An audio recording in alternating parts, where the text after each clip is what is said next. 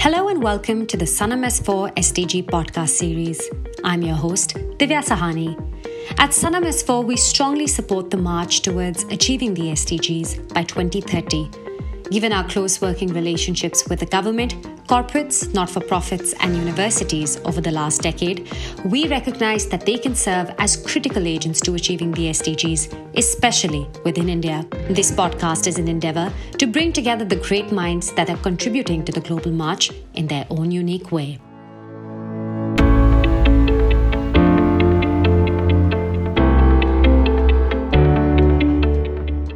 Our first guest on the podcast series is Amit Lahiri, Chief Sustainability Officer and Founding Executive Director at the Center for Excellence in Corporate Responsibility and Sustainability at OP Jindal Global University, one of India's leading private institutions. Amit combines about 10 years of experience in the global life sciences industry and 20 years in the higher education sector. His career spans numerous geographies, including Canada, France, Germany, UAE, and of course, India. Today, Amit will be speaking to us about the recent changes in India's CSR policy and also tell us about how OP Jindal Global University engages with SDGs. Amit, it is great that you could be here with us today as the first guest on the Sannam S4 SDG podcast series, particularly because of your background in sustainability and environmental studies. Perhaps it will be helpful if you could tell our listeners about the evolution of India's CSR law since 2013 and its central objectives. Thank you very much, Divya, for introducing me and for your kind words and for the opportunity uh, of participating in your podcast. As you know, that 1991 was a watershed moment for India as it uh, globalized, you know, but it's uh, it got integrated with global economies. Um, its uh, protectionist policies uh, got over, and then uh, India incorporated, that is uh, the private sector in India, since 1991 started getting very, very, uh, I mean, almost globally competitive, with many um, Indian companies uh, registered in India becoming multinational companies. But what we also noticed since 1991, the integration of India's economy within globalization, so to speak, economic globalization, um, there was an increasing gap um, in terms of uh, equity or uh, distribution of wealth. Uh, we increasingly started seeing, although absolute poverty decreased, but relative poverty increased uh, very, very substantively.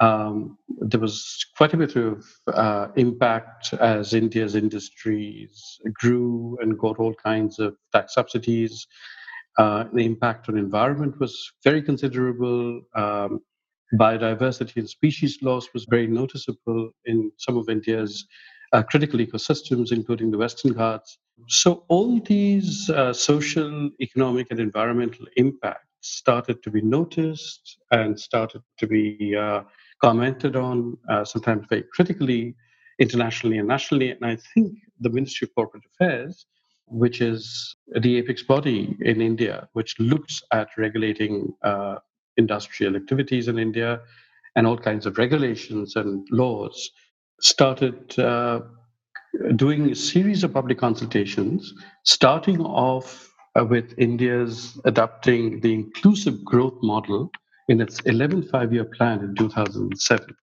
Uh, in terms of the uh, central objectives, um, of the CSR law, uh, as enshrined in the revised Companies Act of uh, 2013, uh, first of all, let's talk about the eligibility of specific companies. So, only if you are making about 1,000 crore Indian rupees, uh, roughly about 10 million US dollars, or if a company's net worth is about 500 crores Indian rupees or about 5 million US dollars, or if it's making net profit of 5 crores INR, uh, Indian rupees, or about 750,000 US dollars to about a million, depending on the exchange rate, 1 million US dollars. Um, then that company becomes eligible under the law to spend at least 2% of the company's net profit, which is defined in Section 198 of the Companies Act, in CSR activities, which are 12 prescribed activities as laid out in Schedule 7 of Section 135, the Companies Act. And uh, very quickly, uh, Divya, um, uh, it's, it's very important to note that as of July 19th, um, beyond the 12 statutory prescribed uh, uh, areas of activities, CSR, the scope has been expanded now into CSR money can be spent into research and development by IITs, by autonomous uh, national laboratories. Um, but all these research um, and development activities, which can be defended justifiably as, as promoting SDG. Yes, very important point, and that actually leads me to my next question. First of all, thank you for that extensive background on the CSR law, its evolution, and its central objectives. Um, in the beginning of this podcast series, I mentioned that um, you somehow were affiliated with the Ministry of Corporate Affairs. So, of course, uh, in 2019, you were actually invited by the ministry to present a model that mapped India's CSR spending to the SDGs.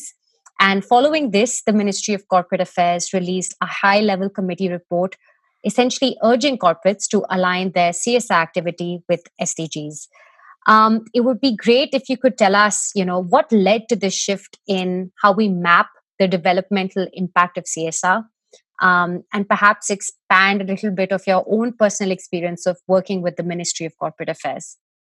So um, in 2019, um, it is correct that uh, the high level committee, which is constituted directly by the Secretary of the Ministry of Corporate Affairs, was Mr. Srinivas uh, Srinivasan, uh, very proactive uh, senior IAS officer, and the Joint Secretary of the Ministry of Corporate Affairs, Mr. Uh, Gyaneshwar Singh. They invited me as an expert commentator um, in their high level committee uh, meeting sometime in April 2019 to make a specific presentation as to how uh, the CSR spending in India, uh, you know, going on for the last four years since since first of April 2014, can be mapped to the 17 SDGs, which is the Sustainable Development Goals, as agreed in the Paris Convention of 2015. And why that was important was that India was a signatory um, uh, one of the 193 countries in the Paris Convention of 2015 ratifying the SDGs. And not only a signatory, but India was one of the major uh, protagonists, major supporters of the SDG movement. And India is considered to be almost a poster, uh, mm-hmm. you know, I mean, a kind of a poster child or a poster boy of the SDG community. They've been almost pinning the hopes on India that if India can't implement the roadmap of SDGs, um, it's basically quite hopeless for the rest of the world. You know, yeah. uh, and and that is also because of the fact that India's uh, 1.3 billion people and its myriad challenges, social, economic, environmental, uh, possibly encompasses the range of global social, economic, and environmental challenges that all countries in the world face. And consequently, these can therefore become best practices uh, and case studies, which can be expanded and adapted. So, with that spirit in mind, uh, I started looking at some of the major uh, CSR um, sectoral spending uh, within the top 100, top 150 uh, CSR spenders in the National Stock Exchange, the Bombay Stock Exchange. And uh, what I've found was that uh, remarkably, um, 70 to 80% of the spending was remarkably well aligned to the 70 SDGs already. And given the fact that the total amount of uh, US dollars being spent as of now uh, is about seven to eight billion US dollars, you know. So, uh, so that's quite a substantive chunk of money coming just from one country. Absolutely. Right? And um, so my experience, I mean, I mean, I mean, just to comment a little bit, my experience of having worked with the Ministry of Corporate Affairs, particularly in that high-level committee, was very positive. You know, very, very positive. So this is a progressive Ministry of Corporate Affairs. This is uh, taking a very serious uh, look at uh, developmental spending through the private sector, and uh, really trying to basically help and and give a roadmap to India's companies, to the corporate sector, which is also the the main sort of sector driving innovation, growth, and employment, to also contributing to India's social and economic and environmental challenges. Absolutely. That is very interesting. And Amit, just now looking back, this update came around August 2019. Have you already seen a shift in the way companies are now looking at conducting some of their CSR activities? Absolutely, Divya. So if you look at the latest uh, KPMG report um, on, you know, looking at providing a summary of the last five years of CSR activities in, in India, you will immediately see that 70 to 80% of the top spenders, the top 100 spenders, are unanimous uh, in aligning the CSR spending to one of the or permutation combination of SDG goals, right? Um, and here you see clearly 60% of the spend being aligned to education, health, and livelihoods, which is very interesting uh, from the Human Development Index perspective. As we're talking about you know the CSR policy and the shift that took place um, in the lead up uh, to this podcast recording, I actually was conducting some more research on exactly how institutions are playing a part in tapping into, you know, this new movement of how corporates are channeling their CSR money to activities pertaining to the SDGs. And I came across an article by the Vice Chancellor of OP Jindal University, Dr. C. Raj Kumar, where he stated that CSR money could play an important role in augmenting research and innovation. So, just a follow up question to that statement Do you think that India's knowledge institutions will have a greater role to play following this policy shift by the Ministry of Corporate Affairs? As an institute of eminence and also as a globally ranked university, we uh, took upon the mandate that we have to basically commit ourselves to the SDGs. And uh, the particular comment that you refer to by the founding vice chancellor, Dr. C. Raj Kumar, when he talks about how India's CSR money can uh, be an important stimulus to India's knowledge, innovation, and growth, um, also led me to, you know, found this particular center called the Center for Excellence in Corporate Responsibility and Sustainability in a conference uh, co-organized with the Tata Institute of Social Sciences in Delhi at our Delhi campus in November 2018, where the comment was made by the founding vice chancellor. Also, trying to basically define the contributive role that institutions uh, like us can play in India's CSR space and also generically in the SDG space, you know, to, to, to leverage the intellectual resources that we have at a research driven institution like OP Jindal Global University, to tap into the uh, innovation of the young uh, students that we train and educate, and to involve them and to make them committed citizens, global citizens, um, to the social, economic, and environmental problems as encompassed uh, within the SDG, SDG literature.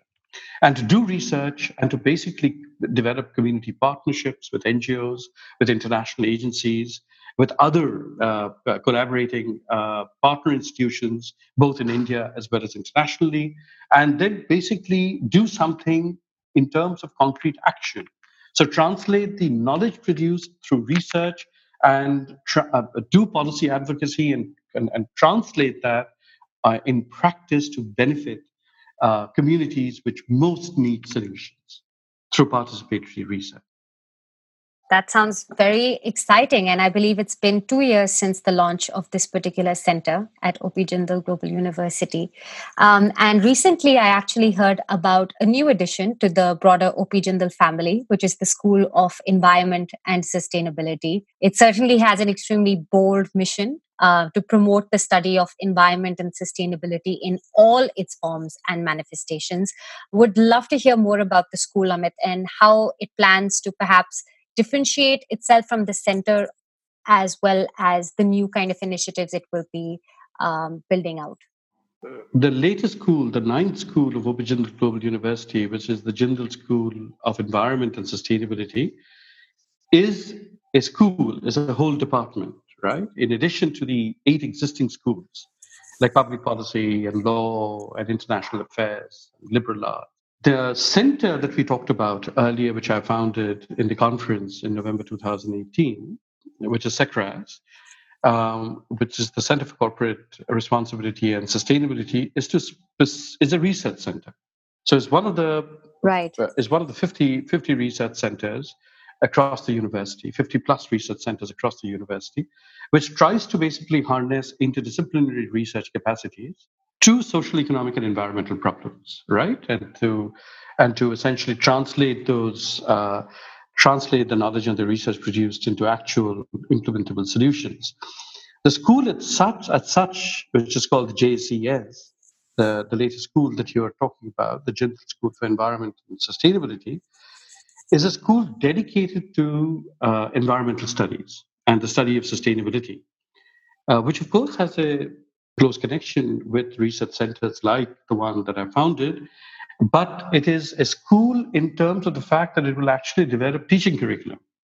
It will launch degrees to start off with a BA degree in environmental studies.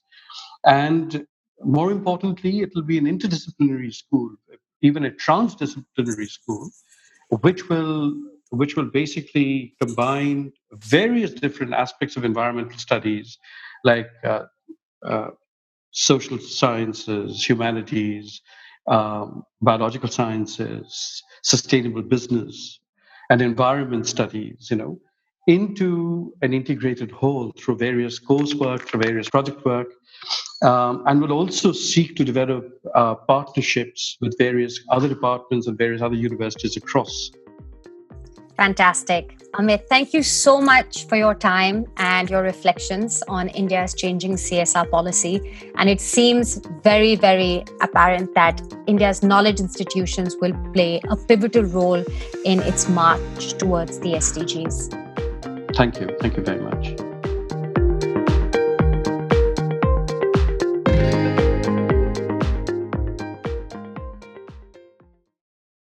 This episode was produced by ManicPod.